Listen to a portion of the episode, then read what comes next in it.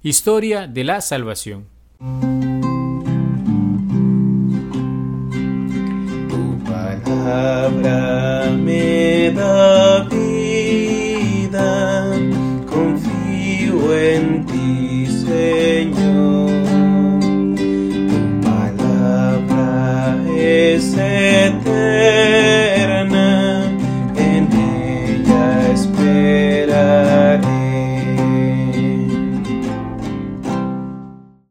Hola queridos hermanos, continuamos con nuestra profundización acerca de la Sagrada Escritura. Y hoy, antes de comenzar en los próximos episodios a ir describiendo poco a poco los diferentes libros que componen el texto sagrado, quiero que tengamos como una vista panorámica de la historia de la salvación de la cual nos habla la Sagrada Escritura. Comencemos. En primer lugar, se consideran los orígenes de todo cuanto existe, con el relato de la creación y los orígenes de la humanidad y de cómo entró el pecado en el mundo. Dios no abandona al hombre y llama a Abraham con quien comenzará propiamente la historia de la salvación. Él será el padre de Isaac, quien a su vez será el padre de Jacob, y este de las doce tribus de Israel. Más tarde, uno de sus hijos, José el soñador, será instrumento para preservar a su familia de la hambruna cuando bajan a Egipto. De todo esto nos habla el Génesis. Luego de 400 años ahí, un faraón que no conoció a José comienza a dar una dura esclavitud a los israelitas, y el Señor suscita de entre ellos a Moisés, quien guiará al pueblo al desierto rumbo a la tierra prometida atravesando en seco el mar rojo. Por medio de Moisés el Señor hará una alianza en el monte Sinaí con el pueblo elegido. De todo esto nos habla Éxodo, Levítico, Números y Deuteronomio. Más tarde, luego de 40 años, Israel finalmente atraviesa el desierto, y guiado por Josué, sucesor de Moisés, cruzarán el río Jordán y entrarán en la tierra prometida. Serán gobernados durante ciertos periodos de tiempo por jueces. De todo esto nos hablan los libros de Josué, jueces y Ruth, hasta la instauración de la monarquía. El primer rey será Saúl, quien es escogido por Dios. Sin embargo, él se corromperá, dejándose llevar por la rebeldía y la envidia. El segundo rey será David, del cual dijo el Señor, He ahí un hombre según mi corazón, quien no obstante la debilidad humana, buscará volverse al Señor. Durante su reinado, finalmente los israelitas conquistan todo el territorio que el Señor les había prometido. Su hijo Salomón le sucederá en el trono. Famoso por su sabiduría, construirá también el primer templo del Señor. Hacia el final de sus días, se corromperá, seducido por sus mujeres, y dejará como heredero a su hijo Roboam. Roboam mal aconsejado, es ocasión de división del reino en dos, el reino del norte, conocido como Israel, que agrupará a diez tribus regidas por Jeroboam, y el reino del sur, llamado Judá, que agrupará a dos tribus regidas por el heredero de Salomón. Ambos reinos vivirán la sucesión de reyes buenos y reyes malos. Cada vez que se alejan del plan de la ley, el Señor les suscita profetas que les invitarán a la conversión. Finalmente, el reino del norte caerá a manos del imperio asirio en el año 720 a.C. y más tarde el reino de Judá caerá a manos de los babilonios en el 587 a.C.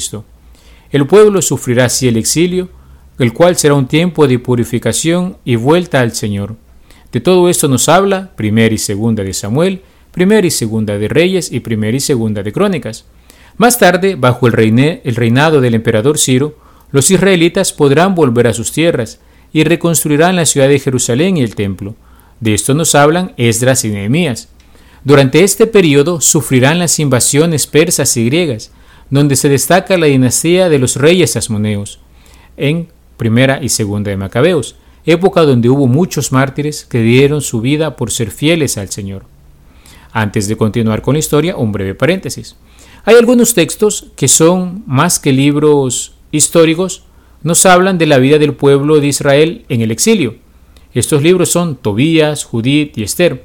Otros nos transmiten la sabiduría que el pueblo adquirió en su relación con el Señor con el paso de los siglos, como por ejemplo Job, los Salmos, los Proverbios, Eclesiastés o Coelet, el Cantar de los Cantares, el libro de sabiduría, Sirácides o Eclesiástico. Y también encontramos en el Antiguo Testamento otros textos que recogen la predicación de los profetas que el Señor envió a su pueblo, los llamados profetas mayores, Isaías, Jeremías, que, concluye, que compone también Lamentaciones y Baruch, el libro de Daniel y Ezequiel, y también los profetas menores, Oseas, Joel, Amos, Abdías, Jonás, Miqueas, Nahum, Habacuc, Sofonías, Ageo, Zacarías y Malaquías. Continuamos con nuestra historia. Más tarde llegará el Imperio Romano, en cuya época, llegada la plenitud de los tiempos, se encarnará el Verbo de Dios en el seno de María Santísima y nacerá nuestro Salvador y Redentor Jesucristo. El Señor, durante los tres últimos años de su vida, predicará e, e invitará a la conversión. En medio de signos y prodigios, anunciará la buena nueva de salvación y se nos revelará como el Hijo de Dios que ha venido para dar su vida por la salvación del mundo. Tal y como lo dijo, llegado el período de la Pascua, será acusado por su mismo pueblo y ajusticiado ante las autoridades romanas, en medio de calumnias, insultos y azotes. Será obligado a cargar con el madero, subiendo el monte Calvario, en donde recibirá muerte de cruz. Será posteriormente sepultado y al tercer día resucitará gloriosamente de entre los muertos. Se aparecerá a sus discípulos encomendándoles de ir por todo el mundo anunciando sus enseñanzas y bautizando a todos los hombres en el nombre del Padre y del Hijo y del Espíritu Santo. Luego de cuarenta días subirá a los cielos prometiendo que un día regresaría y que aguardaran el envío del Espíritu Santo. De todo esto nos hablan los Evangelios. Cincuenta días después de la Pascua, llegada la fiesta judía de Pentecostés, mientras los apóstoles se encontraban reunidos en oración, una ráfaga de viento irrumpió el recinto y lenguas como de fuego se posaron sobre ellos. A partir de entonces los apóstoles fueron por todo el mundo anunciando la buena nueva de la salvación. Fundaron comunidades de cristianos en los lugares que visitaban y acogían el mensaje de Jesucristo en medio de alegría y persecuciones. Un perseguidor de modo especial, luego de una aparición de Jesús camino de Damasco, fue movido a la conversión y abandonando su antigua vía, se convirtió en uno de los grandes anunciadores de la buena nueva. Era Pablo de Tarso. De esto nos habla el libro de los Hechos de los Apóstoles. Los apóstoles, columnas de la Iglesia, transmitieron lo que el Señor había dicho y en primer lugar se hizo esto de forma oral o a través de cartas, como tenemos las cartas paulinas que tienen a San Pablo por autor, las joánicas que tienen eh, a San Juan como origen y las católicas, es decir, cartas que no están dirigidas a una persona en particular, sino a la comunidad, y el Apocalipsis.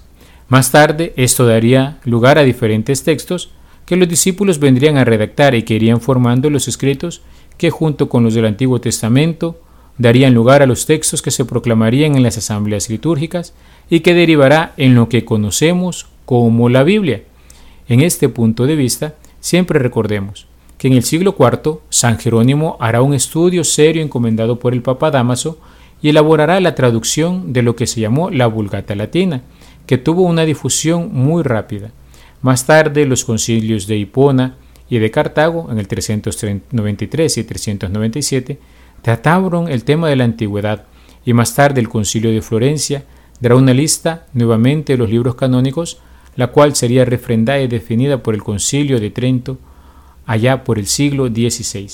Así, queridos hermanos, la historia de la salvación ha sido compendiada en la Sagrada Escritura a través de estos libros y en el paso de la historia ha sido reconocida por la Iglesia como divinamente inspirada por el Espíritu Santo y transmitida de generación en generación.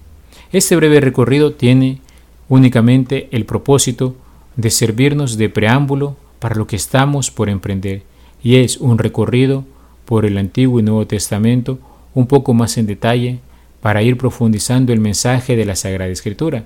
Concluimos así este episodio. Demos gracias a Dios que nos ha permitido conocerle a través de la Sagrada Escritura, a través de su Hijo bendito, que nos ha hecho parte en esta historia de la salvación. Alabado sea Jesucristo, por siempre sea alabado.